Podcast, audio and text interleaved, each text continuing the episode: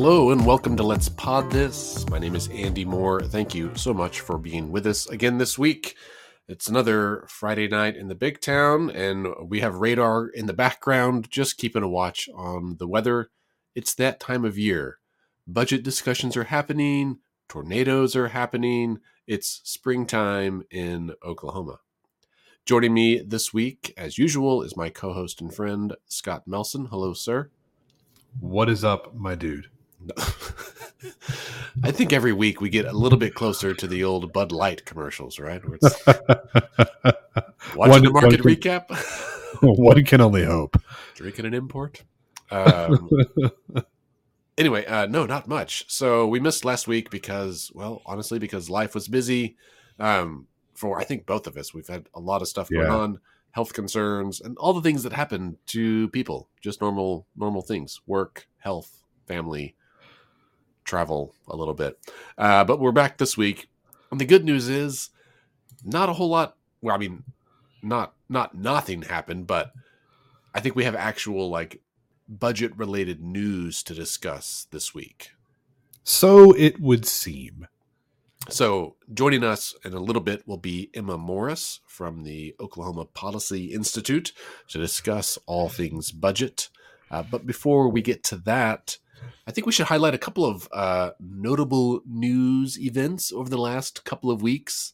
Scott, um, did you happen to see when Superintendent Walters came to present to the the House? I I I think I know who you're talking about, but I can't be sure because I don't have the background music to let me be certain. Oh, that's right. We we are recording virtually today, so I don't have my little Oh, sound sound pad with us. Oh, Sorry, there's no Well, Debbie do you want to do like bump? theme. Do you want to do you want to give some like bum chicka bow wow like going There on in the go. background while I talk? No. Uh, yeah. Um. So, so, um. Yeah. So, uh, was that God? Like so much has happened. That was not this past Monday. It was the Monday before, right? Monday. Uh, Monday yes. of last week. Yeah. yes. So, So like Monday of, of last week, uh, early state early superintendent, May. State state superintendent, uh, state superintendent uh, Walters um, came to came to. Um, I don't know because he's not under oath, so I don't know if you would call it testimony, right? But he he came and, and spoke and answered some questions um, from both uh, Republicans and Democrats um, uh, And- at the. Go ahead. Well, I I'm going to interrupt you to say Yes. this. I think was the third time, right? He had been asked. He'd come once and came very unprepared early in session, and the House basically told him to go away and come back when you're prepared. And then they didn't hear from him. They invited him to come. He said no. And then the House, which which I believe had never happened before, right? right, right, Like, and the House, like- like, kind of slightly politely but firmly said, "You gotta come, and if you don't, you should remember that we have subpoena power." Which would essentially mean like, I guess paperwork first, but like in theory, I think they could call the state troopers to go like get him, right, and make him come. And and also we control your budget. Right. That's I mean, the whole point is for him to come and present to them of like, this is my vision for this agency, which is the largest one in the state, right? And to ask like, here's what we want to do. Here's how much money it's going to cost. Why would you start that conversation off by saying no? I mean, it eh, was so that he showed up, and it was just. I mean, it was just a complete. It it was a complete farce, right? Like, and and the thing is, I I'm not like that's not me saying that. That's like the legislators who were there on both sides of the aisle. Like, it is just becomes very clear with with every every week that passes that um, the state superintendent did not run for this job intending to like govern and and work for better outcomes in education. He came to continue a campaign. Um you know whether that's you know whether he wants to be a governor or a senator or, or what i don't know what he wants to do but his rhetoric in office hasn't changed at all. Um and it's really I, I think that I think that people, policymakers on both on both sides, are really are really starting to get pretty fed up with it. To be honest, um, you know. So he he he uh, you know a couple highlights from his remarks. He said that uh, teachers unions. Teachers unions are terrorist organizations. So uh, the NEA, and then there's what, what's the other one? The, uh, the Oklahoma Education Association (OEA), and then what's the other union? The, um, There's, there's, two two big unions in Oklahoma that represent like most teachers. Mm-hmm. Um, so he just he just called the union that represents most Oklahoma teachers terrorist organizations. He said that uh, Superintendent Hofsmeyer, uh, Superintendent Hofmeister, um, left the agency a quote dumpster fire that they walked into a dumpster fire, which by all accounts, including from her detractors, is like not true. Um, yeah, she ran a pretty tight ship over there, right. and so that was everyone was like, "What? That's not accurate. Right. You know, um, legislators from both sides called him out um, during during the hearing. Um, he kind of got into a almost a little bit of a shouting match with some of the Dems um, who were calling him out on his calling him out on his his rhetoric. Um, it really it started to kind of spiral out of control, and they just cut it off. Um, is what seemed to have happened. Um, yeah. Interestingly, I was going to say you're right, Chairman uh, Ryan Martinez like adjourned the meeting um, because it was starting to get out of hand. Yeah. Um, but uh, in, interestingly, um, since that meeting, one of the subjects that has come up is whether or not, uh, or not whether or not, but where the where the State Department of Ed is in the process of applying for grants from the federal government that um, like give a significant that are, are, are pretty significant in terms of their financial contribution to um, education in Oklahoma. Um, and he he in the in the meeting he gave a lot of non answers of oh you know they're in process or I'll look into it or or just kind of you know kind of uh, I don't want to say like politician speak, but I, I guess that's what it would be like. Just you know I'll I'll check into it and get back to you. I believe they asked him to get back to them within seven days. I'm not sure that that actually happened or not. Um, but this week, I think this was either yesterday or the day before, um, there is a longtime grant writer who has been with the Department of Education for um, a number of years um, and had actually been the director of grant development since 2017.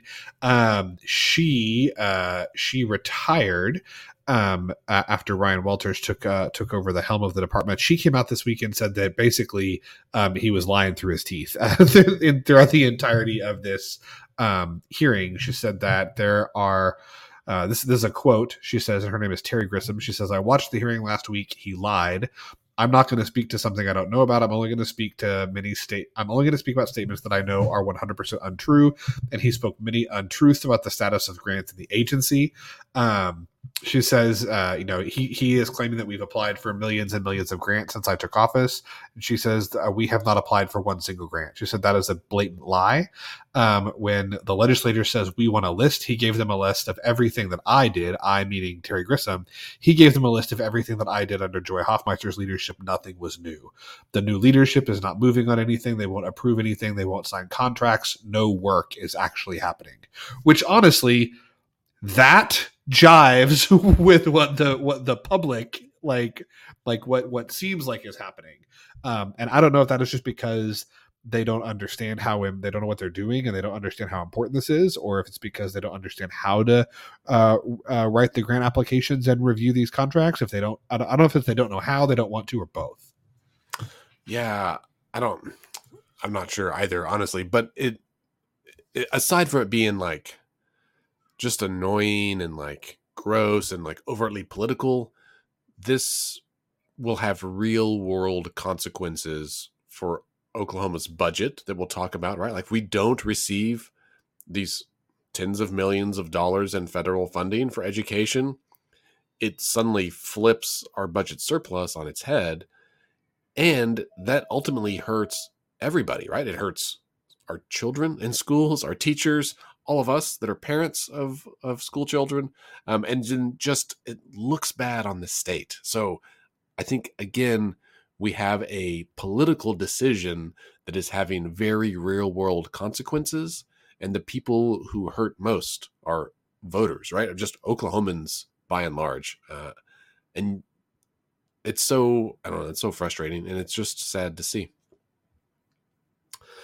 Well, um, we'll undoubtedly have updates on that as we go along. Um, Scott, an- another thing that's probably worth flagging in case listeners somehow have missed this already, but following the uh, following the legislature passing and the governor signing um, Senate Bill 613, which would immediately ban, or it would, it did immediately put a ban on uh, gender transition surgeries um, and a phase out of other drug and hormone treatments for um, people under the age of 18.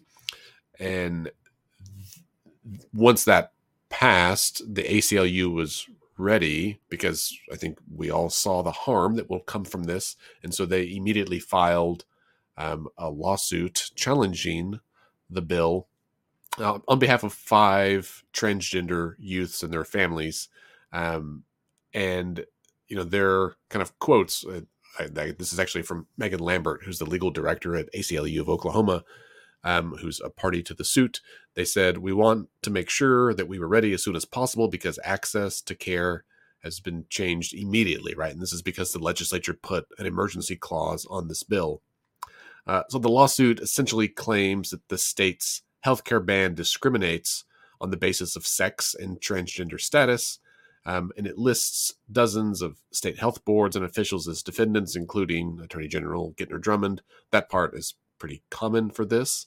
Um, of course, the you know the state's like, well, you know, uh, well, Phil Bacharach over in the AG's office, who's the spokesperson, he was like, you know, we know it's been filed, um, and we'll see what happens. I think the the interesting piece about this is that um, let's say that the bill had banned all um, elective surgeries for people ages 18 and under. Well, that would be something that's like pretty broad, right? It is not targeted any one group.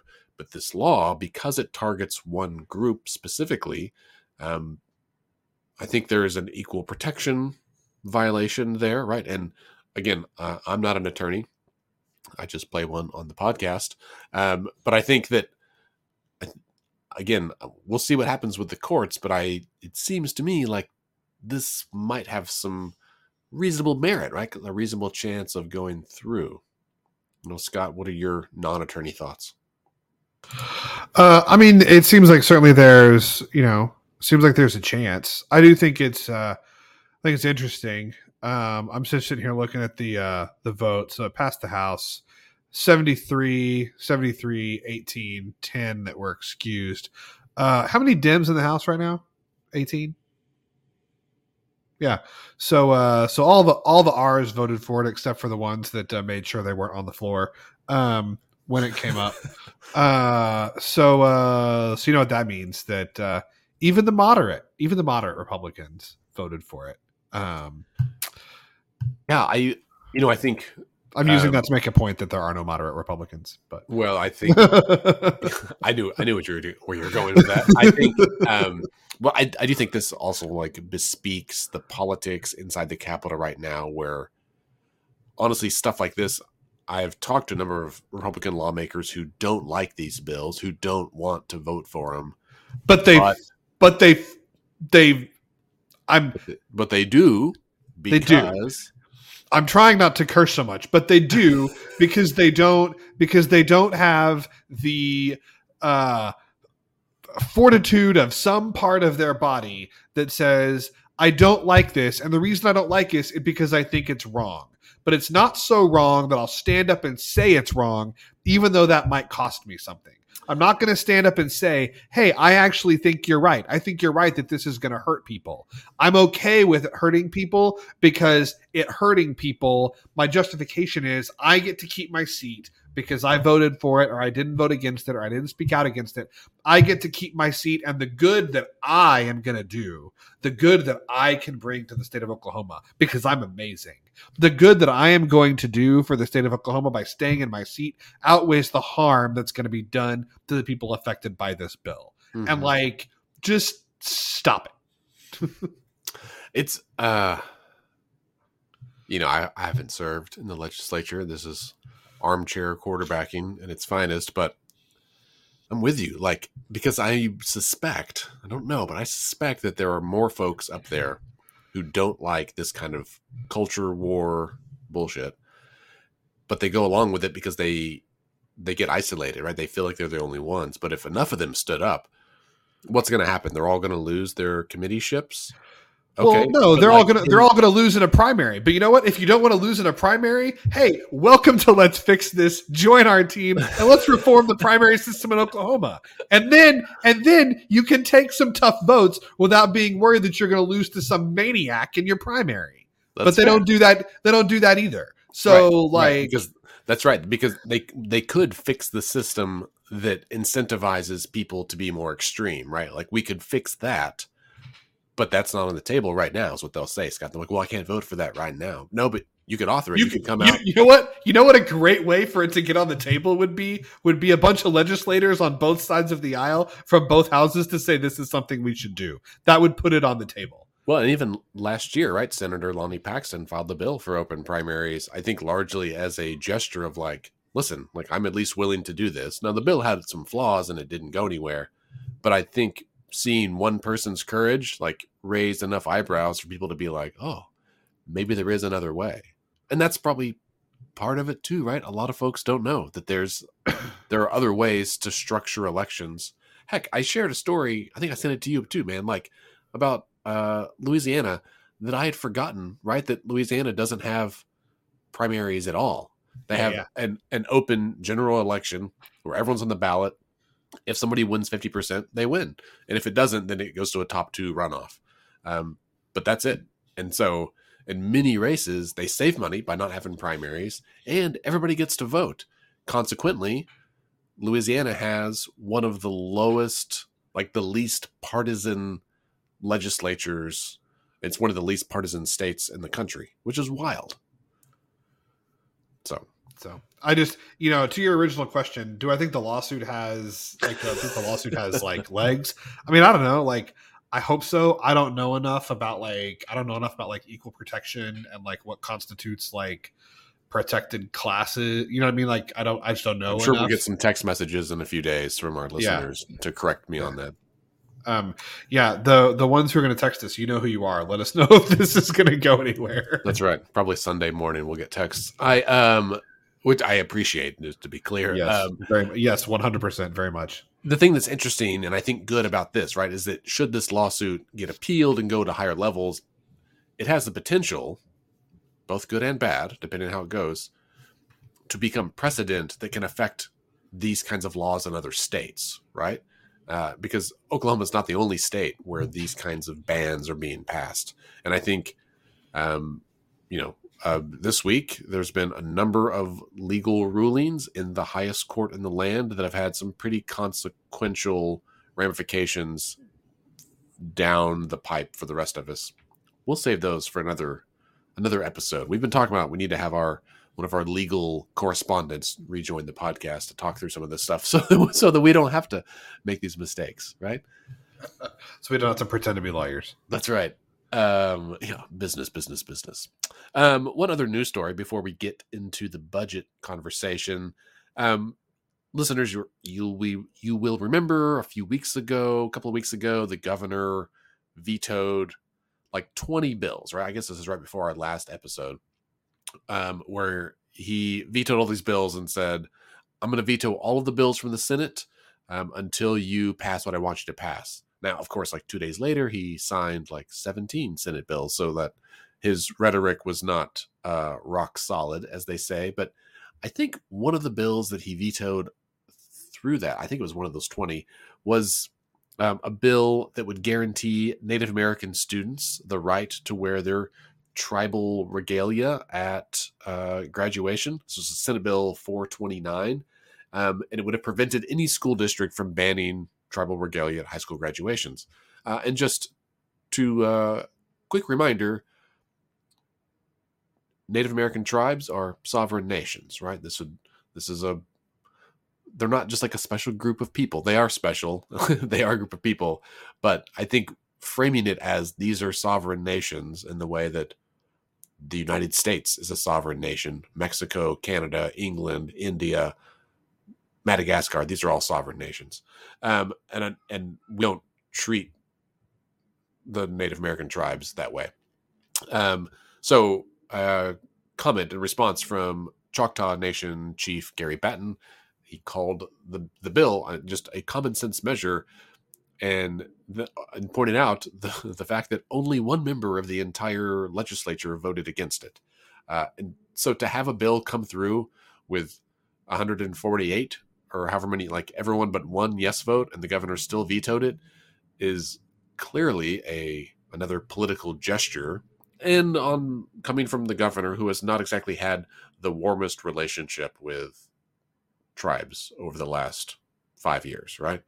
So i think this bill uh, along with several others are still floating out there that have been vetoed but could be overridden right? But clock is ticking right? This bill the the defunding of oeta um, the bill to provide naloxone to I think county jails or hospitals or both.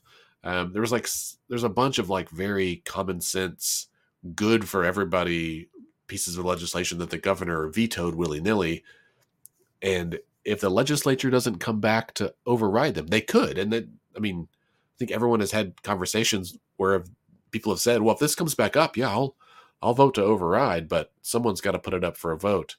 And all of those issues that matter to people are being held hostage during this budget negotiation. Am I reading that right, Scott? Yeah, no, that's I think exactly what's happening. And I think that I mean I think most of these, maybe maybe all, I don't know, but I think a big chunk of these bills are going to become law either because the governor is going to go back and sign them or they're going to get overridden. Right? Can't the governor like even once he's vetoed them, can he go back and sign them or do they have to be overridden? I think they have to be overridden. And it has to start in the chamber of origin. So right. like goes all the way back. I think that several of these will ultimately become law, but I think that I think that overriding veto, overriding vetoes right now, I, I think they are worried may seem antagonistic. Um, and in the middle of trying to negotiate the budget and the uh, education funding, I think there. I think the thought process is we have time, right? Like we have we have you know we've got three weeks in which we can we can override the vetoes if we want. So um, there, I don't think they're in any rush to do it. Yeah. Well, I guess we'll find out. Anything's possible. Sine Die is in two weeks from today, though. They have to sine die. They have to adjourn sine die by the last by 5 p.m. on the last Friday in May. That is in two weeks from today, as we record two weeks in one hour, actually. So, um, since everything is orbiting around the budget. Oh, wait, quick, a quick aside. Nothing to do with politics. Did you see that this is about space? You're going to talk about Saturn. Saturn got 62 more moons today. Like we we that's a shitload of moons. I mean, to, to be to be fair, I think Saturn has always had them. Well, yeah, okay, that's fair. Saturn has always had them. We yes. are just now acknowledging them. Right, right. Yeah, we're just we are now acknowledging their moons. Right. Well, congratulations not, to Saturn. We're not, we're not like we're not like uh, we're not we're not going to pull a Christopher Columbus here on the pod and say, "Oh, we will." we just uh, Saturn has sixty two moons now because I said so. I claim it no, for the bitches, crown. I've I've already I've already I've already had sixty two moons. I've already had them. They've That's always right. been mine. That's also, right. speaking of claiming it for the crown, did you see some dude on Twitter uh, tweeted at Elon and was like, "The Republic of Mars." should have immigration laws that prohibit like communist, Marxist, liberals, basically, so that no one can live on Mars except MAGA Republicans. First of all, if that's where all the MAGA folks want to go live, like have at it. But secondly, um, do people really think that if Elon gets to Mars, I don't know, like the U.S. government, China are just going to be like, oh, oh buddy you paid all this money to get there so you can just you can just have it you think that's how this is going to go down? That's not how this is going to go down. You don't get to land and say dibs, right? like the whole planet, right? Like, come on. Also, like, I mean, if you did that, the rest of the world would be like, "Have fun," right? And just like not give you food, and you last a few months. Like it's not a long term strategy right? But who knows? Anyway, yeah. before so we're, we're, getting ready to bring Emma in from Oklahoma Policy Institute and talk about the budget. But a couple of things um, that I was going to throw out there just as context. So you mentioned that Sine Die is two weeks from today, so that makes it sound like they have uh, the next two weeks to pass a budget. However, right? Um, they don't really have that long because they want to make sure that they have time. If the governor vetoes the budget, or if they, if you know, the governor line items things the budget, that they have time to come back and override those. Um, they also have to allow the governor a certain number of legislative days. Um, so really, even though Sine Die is two weeks away, um, they have until Tuesday to pass a budget if they're going to adjourn on time. So um, this is this the the the conversation takes on some earnest uh, urgency because they don't have 14 days; they have three. Right, which is about the minimum that they need. And I guess we kind of all expect that we'll see a budget on Monday, right? And then they'll it'll come out and they'll vote on it in like an hour and a half yeah, they'll be uh, they'll be like, oh, new JCAB meeting at four o'clock, no agenda, yeah. and then at three fifty they'll be like agenda budget, and at three fifty eight to be like text available. Then the meeting will start, and then they'll pass it, and there will be lots of gnashing of teeth because the budget, you know, is a thousand pages long and no one has right. read it. But, right, and everyone goes to the bar afterwards. Well, on that note, let's welcome to the show Emma Morris. Emma is a uh, fiscal healthcare and fiscal policy analyst at the Oklahoma Policy Institute. Um, I also I didn't realize you have dual bachelor's degrees in women and gender studies and public and nonprofit administration. Um, kudos to you for getting two degrees. And are, I know you were or are working on your Master of Public Administration. Is that still happening, or have you achieved that? Yeah, I'm still in the process. I've done about two years, and I have uh, hopefully one left. So, all right, graduate well, next May. Congrats on all that. Sorry to like just brag on you right away, but um, welcome to the podcast again. I know you've been on before. Always great to see a friendly and familiar face. Yeah, thanks um, for having me. Maybe let's start with like an overview of like how is the state budget shaping up this year? Like, how does how do the let's go to the numbers first. We'll come back to the politics in a minute, but um, how do the numbers look as we uh, which we'll be looking for in this mysterious budget next week? Yeah, absolutely. So um, the lawmakers, I believe, have about $10.8 billion to spend to figure out what to do with this year. Um, on top of that, they have about one and a half, a little over one and a half billion dollars in one time funding. So that's either like federal funding or just kind of cash that's laying around. So that's the money that that we're not going to see every year. We just happen to have this excess cash this year. Um, but that 10.8 billion is the recurring funding that we're that we can generally expect to see every year. So that's kind of the the core budget. Um, as y'all were talking about earlier, it's often the case that the budget doesn't move the same way that other policy bills move throughout legislative session. Um, so you might see an appropriations bill here and there for a, a, an agency throughout session, um, but it, it's really the case that we end up seeing the budget package um, in the last few weeks of session. So I think y'all are right that we'll probably see a package Monday or Tuesday.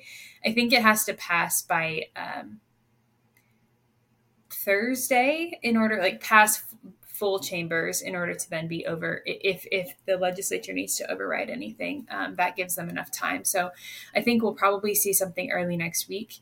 Um, as I think Scott was saying, it's really common that once it the, the, this budget package is unveiled, um, generally it, it passes, uh, often along party lines and very quickly.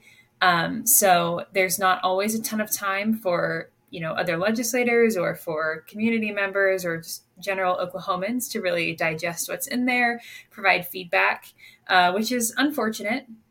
Um, but yeah, we're hoping to see you know something in the next few days because um, if it doesn't if we don't see it early next week, then you know who knows what will happen. Uh, either they'll be putting themselves at risk of not being able to override something that the governor vetoes, or there's you know some talk of a special session, which um, would be a whole a whole other ordeal. So hopefully we'll see something early next week. Dear God, no, no special session on uh on this week in Oklahoma politics. Um, this on this this week's episode of this week in politics on KOSU, uh, Ryan Kiesel said that one of his colleagues at the Capitol said it's a special session watch, not a special session warning, um, which is a uniquely Oklahoma weather themed joke, but that's probably exactly right.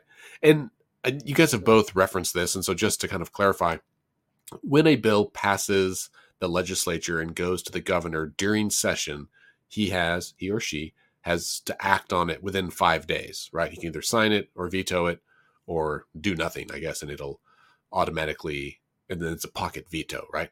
And then, but if it's after they adjourn sine die, he has, I think, 15 days to act on it or not act on it.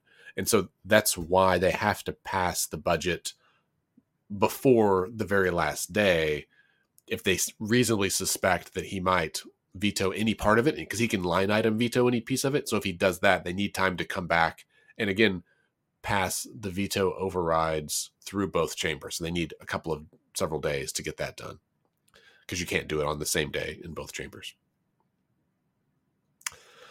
Um,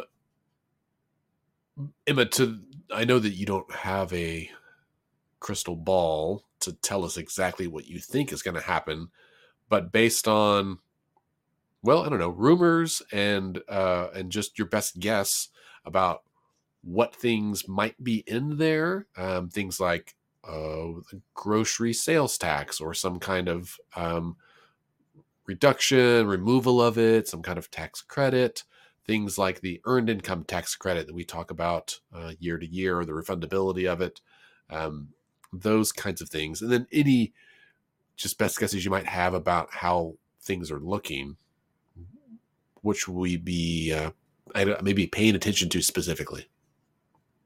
Yeah, great question. Um, so, you know, I don't know what goes on in the heads of any of our lawmakers. Um, any speculation y'all want to make, I, am always, op- my ears are, are open. Um, I will say that there's been a lot of headlines about lots of different issues. I'm sure the one most everyone has heard about is school voucher tax credits. Um, that seems to have taken a lot of the air out of the room. Um, it, it, seems like that is where everyone's focus has been the, for the last few weeks. Um, I, you know, NonDoc reported that it seems they've generally potentially reached a precarious budget or a, precarious education deal um, that includes increased funding for public education, um, increased funding for teacher pay, and then potentially tied to school voucher tax credits, um, which would be very expensive for the state. Um, the, these vouchers we know are in other states generally used by folks who are already attending private school, folks who can afford to pay for private school on their own. Um, so that's pretty concerning that we're seeing, um, you know, potential appetite for that in Oklahoma um, just because we do know that that's not necessarily the best use of our collective tax dollars. Um, funding private school tuition is not something that um, that Oklahoma has really done, um, and because we have you know chronically underfunded public education, siphoning money off to, to private school tuition, it would likely leave our public schools, you know, with even less uh, funding in the long term than they have right now. So that's kind of one bucket um, the you know another big conversation is um, what might happen with the income tax. So right now in Oklahoma, um, our, in, our, our personal income tax is slightly graduated, which means that your income tax rate slightly increases as your income increases. Um, there's been some talk of further reducing our personal income tax rate. Uh, right now, the top rate is 4.75 percent.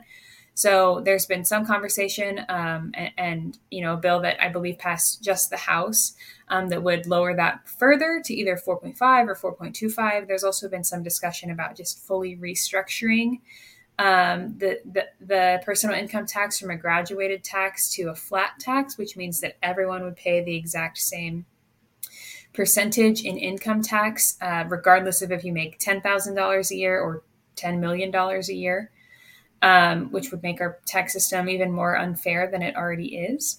Um, and then, and and you know, I don't know at this point that we know what might happen with the income tax. It's been, as I said, I think the education conversation has really taken a lot of of the attention and has been the, the focus of a lot of negotiations. Um, and then the last well, I think one of the last big pieces is the the grocery tax discussion. Um, there's a couple options here. Um, I, again, this has been in the news quite a lot over the last few years, but for a couple years, there's been a, a, pretty big push to try and eliminate the, the sales tax on groceries at the state level altogether, um, which would cost about $370 million for the state. Um, OK Policy has has done a lot of research into a tax credit called the sales tax relief credit um, that that helps to offset the cost of the state sales tax on groceries for low and middle income Oklahomans. Um, so we've talked with a lot of legislators about, hey, instead of you know eliminating the tax entirely, let's let's expand this credit that hasn't been updated in 33 years uh, to better reflect today's economic reality, the cost of food today. Let's expand, let, let's modernize or expand that credit um, for a lower cost to the state than just fully eliminating the tax. So, again, because the education discussion has, ha, has really been the attention, I don't know that many people know what might end up happening with grocery tax. Um, so, we're kind of just waiting to see. Um, I think those are the three kind of big conversations, but um, of course there are other things that that have either been uh, talked about throughout session or that some people expect to see in the budget you know, there was one bill that passed that uh, created the the mechanism for funding of State Question 781. So, one question a lot of people have still about the budget is what kind of uh, investment are we going to see in mental health treatment to fulfill the requirements of State Question 781? The legislature is in the process of passing a, a new major tax incentive that they've that they are calling the Perform Act, um, which would be $180 million for one company.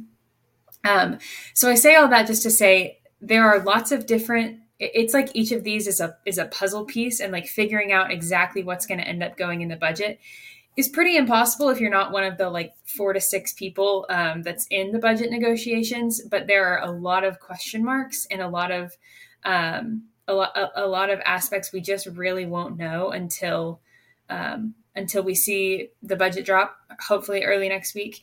Um, I will say that I, I don't think it's possible that we can afford all of those things I just talked about as a state, even though our, re- our revenues are relatively and, and probably artificially and temporarily high this year.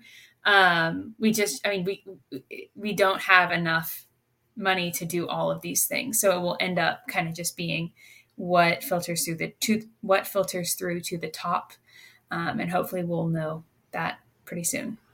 Yeah, I don't remember a year in recent memory that was so like singularly focused, right? On like like everything this year has been about education from you know uh, organizational day in January all the way till the middle of May. That has been the driving thing, and that's not totally uncommon. I mean, 2018 with the teacher walkout, obviously conversations were um, oriented around education, but I feel like we had other things that were being talked about a bit more.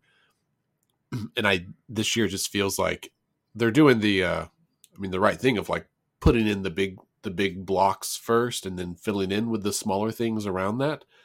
But because they haven't put those big blocks in yet, it leaves a lot of question marks. I mean, everything from the people at OETA who work there, I can't imagine the stress that they're in right now. They go home to have dinner with their spouse and children, and they're like, I don't know what's going to happen. Like my job is up in the air, and it's it could be saved if these people will do it, but they may not want to do it because of something political, right? Like that's just a very frustrating position to be in. And I think, I guess teachers are in a similar position in many ways. Um, it it. Yeah. you know it's it's really frustrating um you know it's really frustrating and and the thing is it's it's avoidable right? They always do the budget last because they always know it's the hardest thing. And so they're like well let's get all the let's get the budget done before we do anything else like get all the easy stuff done. But then what happens is you end up with this budget that gets thrown together in the last you know the last three or four days before deadline. No one has a chance to read it. Man, I I you know, I'm sure they would never do this to themselves, but I would I would love a requirement, and I think that I think the Texas legislature maybe has this. I know there are some states that do that when they convene, they cannot pass anything until they pass a budget. The budget has to be passed first before they can pass any other legislation.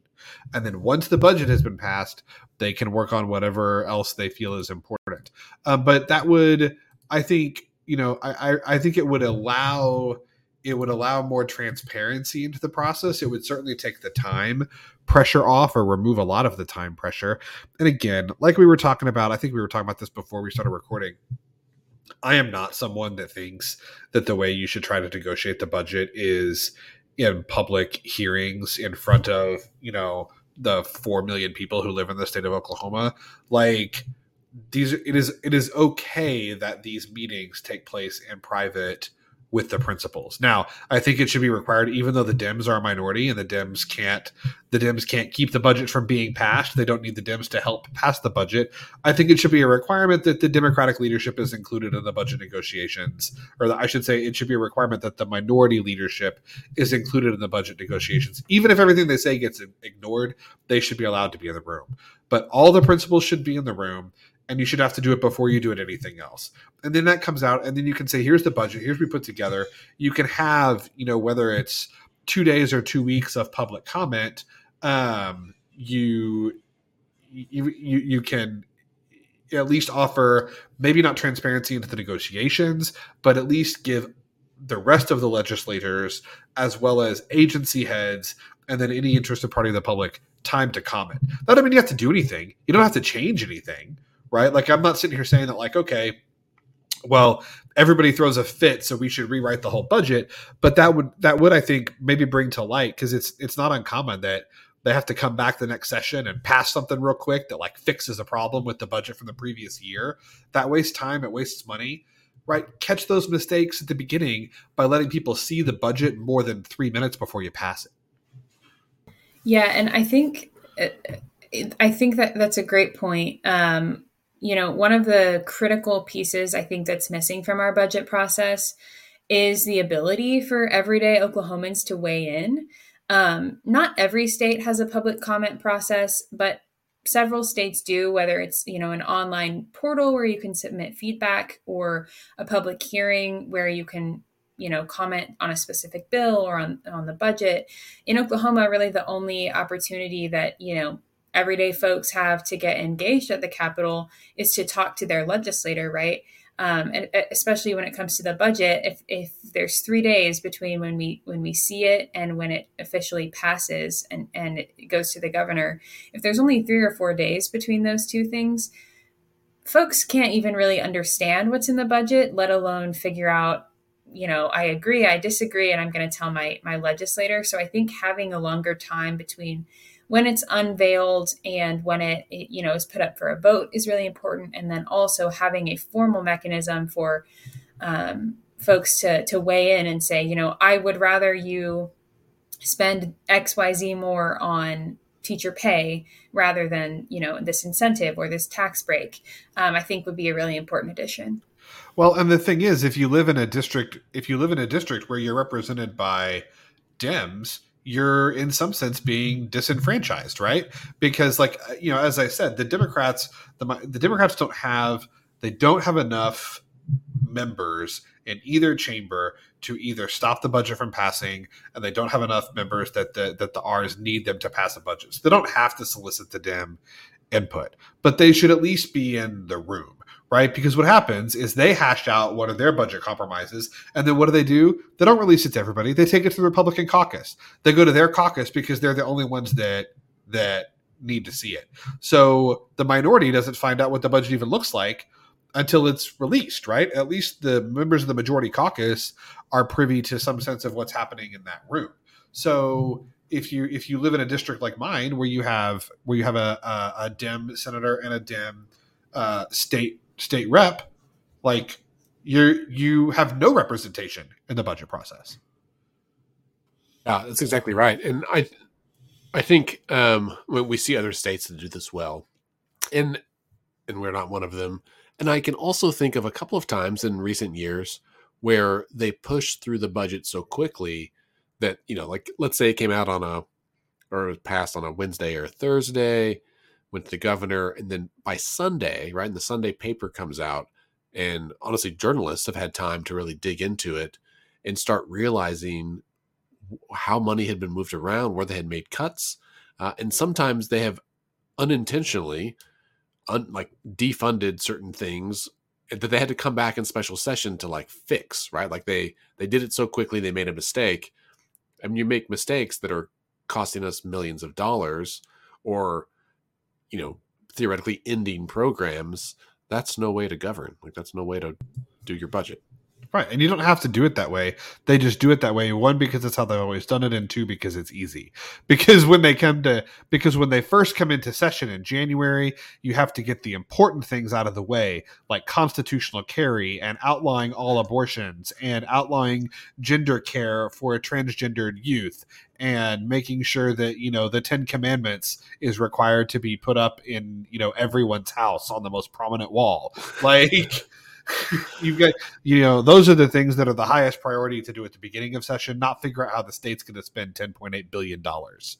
Yes. Um scott how do you feel about states that have budget only sessions that's how texas does it right? Uh is it does texas have budget only sessions or do they just have to do it first? I think they have biennial budget so it's like a two year budget. oh that's right because they only meet every other year that's right.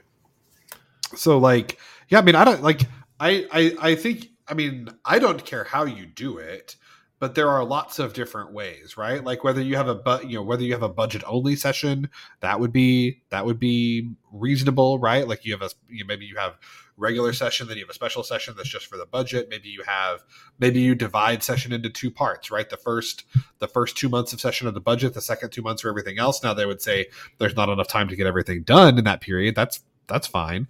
Um, but I honestly I don't know that the budget in most years, the budget doesn't necessarily need to be that complicated or take two months or six weeks or, or 12 weeks or whatever. One of the things that makes the budget so complicated in Oklahoma is that we are obsessed with trying to cut taxes at every opportunity, whether we need to or not. If you don't approach the budget every year, figuring, okay, we have this much money, how can we make sure that next year we have less? Right? if you don't if you don't approach the budget always looking to try and cut taxes. Again, not for an economic reason, right? Not because you need tax cuts to stimulate the economy, not because you've identified a program that's wasteful that needs to be eliminated, but if you approach the budget and your first question is from an ideological standpoint, how can we cut taxes because that is the most important thing to me regardless of the economics of it, that makes the budget a lot more complicated and a lot more difficult right? I'm not even saying you have to approach the budget with how can we raise more revenue? Just approach the budget with, hey, maybe let's just not screw with it, right? maybe let's just leave everything as it is. Now, if there are taxes that are harmful and regressive, as I think you can make a case that the grocery tax is, then yeah, maybe look at how to get rid of that and offset it by doing away with other other tax credits that can that can pay for that. Like that's one thing. Like getting rid of regressive taxes, that's that's I think a that should be a policy goal most of the time. Right. But if you just if you just if you approach the budget without just saying, okay, budget time, where can we cut taxes? Like that would that would make this shit a lot easier. I um my soapbox is I share yours. We stand on that one together, and I will add a second one that, I I trust you'll step over to with me, and that is why do we only talk about the budget as like a one year thing? Every year we're like, here's what's happening this year. Here's what's happening this year. And I swear to God, if we don't know where we're headed in 10 years, we will never get there. Right. And I think we see that, Scott, when it's like, ooh, well, we can, how can we t- cut taxes this year? What, what do we need to do to get done this year? Well, your decisions today are going to affect the state three years, five years, 10 years from now. And this is why, you know, at the federal level, they've got the Congressional Budget Office that scores all of these bills on like a 10 year fiscal impact so that we know what's happening. Because a lot of these plans, uh, including some of these uh, voucher schemes that they've been floating lately, have uh, some kind of impact next year but that impact changes over time, right? And and if there's one thing we know about the budgets in Oklahoma, it's that it's not going to be good times all the time, right? Like we were, we're going to hit economic downturns. Oil and gas will bust um, just as you know frequently as it booms. And so when things are okay, we have to one prepare for the future, which I think we've done a decent job of doing the last few years. I will give some credit to Governor Stitt for his plans around that. I think we've got too many safety net, um, not safety nets, but too many like budget uh, slush funds, right? The stabilization funds that are floating around. We can just use one, but nevertheless, we've got a little extra money in the bank for that cushion for when things do get bad. But it'll happen when we don't expect it, uh, and and furthermore, like we should think about what are the long term consequences of these budget decisions, so that we're making the right ones today for the future. And I think part of the problem with this is, well, term limits, right? That so often none of the folks who make a bad decision today will be in office to face those consequences so they can do it like a lot of them are just worried about getting reelected in two years and kicking the can down the down the road that way so i i don't know how to i don't know how to fix that yet aside from like just requiring every fiscal impact to have a 10 year score i'm sure someone yeah. will bemoan that but emma you probably have ideas well, I, I was thinking, I was going to make a similar point. You know, whenever there's this entity called the Board of Equalization um, that basically tells the legislature how much they have available to spend each year. Um, but generally, at, at least for the past few years that I've been watching and engaging, um, they only project the upcoming fiscal year, the revenue for uh, the upcoming fiscal year. Um, so, for example, when they met in February, they said, um, okay, currently we're in fiscal year 23. So they said, here are the final totals for fiscal year 22. Here's the estimates for fiscal year 23, the current fiscal year. And here's our projections or what we think we're going to have for fiscal year 24. So now the legislature takes that projection for 24 and figures out what they're going to spend that money on in fiscal year 24. I think one of the big problems that we have is we don't look past that. Um, if we do, it's happening internally at an agency, it's not being published as part of these data that lawmakers then have available to them. Um, so yeah, they don't often have a good understanding of what what the economy might look like in you know 2030 or what our state revenue might look like. Similarly, whenever there's a, a bill that would cost the state money, um, as you were saying, Andy, we often just have you know one to three years of of impacts. Uh, so we usually only see what this will cost for the next few years rather than, you know, what will this cost us in 10 years, which is really important with things like tax incentives or tax breaks for specific industries or people, um, and with new spending like the voucher tax credit, right? The other thing um, is that in Oklahoma, we often don't account for inflation um, in our state budget, um, which has really, I think, probably unintended but negative um, consequences because you know if a state agency had let's say $2 million to spend in fiscal year 23 that doesn't go as far in fiscal year 24 because we're seeing you know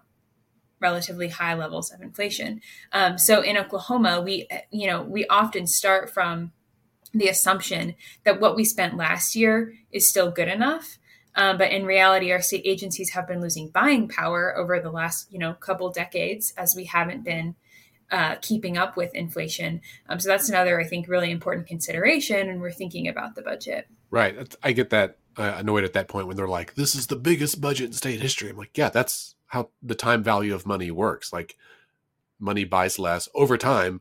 It's going to get bigger. That's just the way. That's that's happened since the beginning of money. That's the way it goes." Um, that is not necessarily a bad thing, right? Like that, you could just be. Well, it's the same with this. Say we there's plenty of education funding, right? We give education the biggest part of our biggest part of our budget. Yeah, but the budget's too small, right? Right. like I would, I would rather, right? If if education, if education is fifty percent of a ten point eight billion dollar budget, but it is uh, let me do my math here. 30% of a $20 billion budget. I would rather education be 30% of a $20 billion budget than 50% of a $10 billion budget. Right. Right. Right. Yeah. If Scott, if we're eating ice cream and I have a bowl of ice cream and you have a spoon and you eat the whole spoon and I say, Oh my God, he ate the whole thing. But it was just one right. spoon of ice cream. Like that's and I and I eat half, I only eat half of mine, but I've got like a big a half gallon, a, you know, Blue Bell homemade vanilla half gallon. Like clearly, I ate more than you, and that's but that's the kind of logic that I think I see. And I'll let the record show I have never eaten one spoonful of ice cream. um, I I will I will even concede even a five year estimate on on this kind of stuff would be a huge help. If ten years is too hard, obviously it's not. But like if I'll compromise and just say five years would be enormously helpful for all kinds of reasons because we need to know where as, a state where we're headed. I I work with young student entrepreneurs all the time, and like every business plan, you have to have at least a five year projection of your costs and your revenue, right? Like as an investor, you want to know where um, where the company is headed, what's going to happen in a few years. Growth might be slow at the beginning and then pick up, or it might be fast at the beginning and slow down. Like we need to know what is happening in order to make decisions now to best prepare us for the future. Ah, right, were... and I think people, you know, the, people often say, "Well, it's going to change. Like we we don't know what's going to happen in ten years." Um, but anything's better than nothing, right? Right. um, even if we make an estimate that's 40% off, at least we kind of have a starting point. So right. I think it's important. I do feel like COVID didn't help this argument any, where everyone's like, look, who knows? We could have a pandemic. Like, yeah, but we should at least have a plan. And like, arguably, we should, and somehow kind of account for the grossly unexpected situations like that to be like, okay, well, can we, you know, on a bell curve, can we reasonably expect that we will be able to weather, you know, a, a economic hit to the market of a certain magnitude? Maybe not everything, but there are ways to plan for this. All right. Well, um, I guess we'll tune in next week and see what happens with the budget. Emma, thank you so much for being with us today. Yeah, thanks for having me. Scott, thank you for being here as well. As always, thank you, sir. this is why we don't like recording virtually as much. Once you go back to in person, it's hard to it's hard to quit. Listeners, thank you for being here as well. Um, we do this for you. We appreciate your engagement. If you appreciate us doing this podcast every week or almost every week, please like and uh, subscribe it. Give us a rating on your favorite podcast app. We'd love to, uh, and and more importantly, share it with a friend. We'd love to talk to your friends in their ears as well. As we move towards the end of session, a couple of quick reminders about what's happening over the summer. First, uh, mark your calendars June 26th and 27th.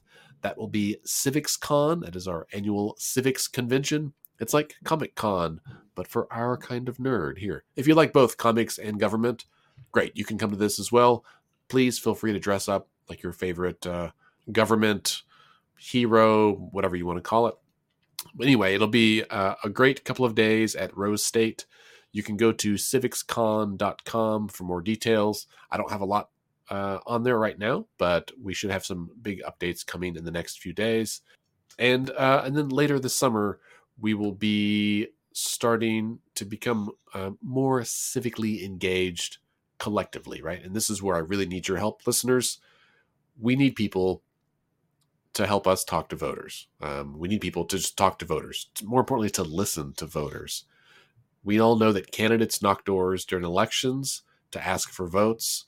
We want to knock doors all the time, not to ask voters to do anything, but just to talk to us, right? Tell us what matters to them, to hear their stories, to find out exactly what the people of Oklahoma feel in their hearts and their minds about the direction our state is going, because that helps inform us and a cohort of organizations that are working to design and hopefully pass good policy that is responsive to the actual needs of Oklahomans, not just these pie in the sky crazy ideas, voucher schemes, and things that only uh, the donor class is pushing for and outside interests.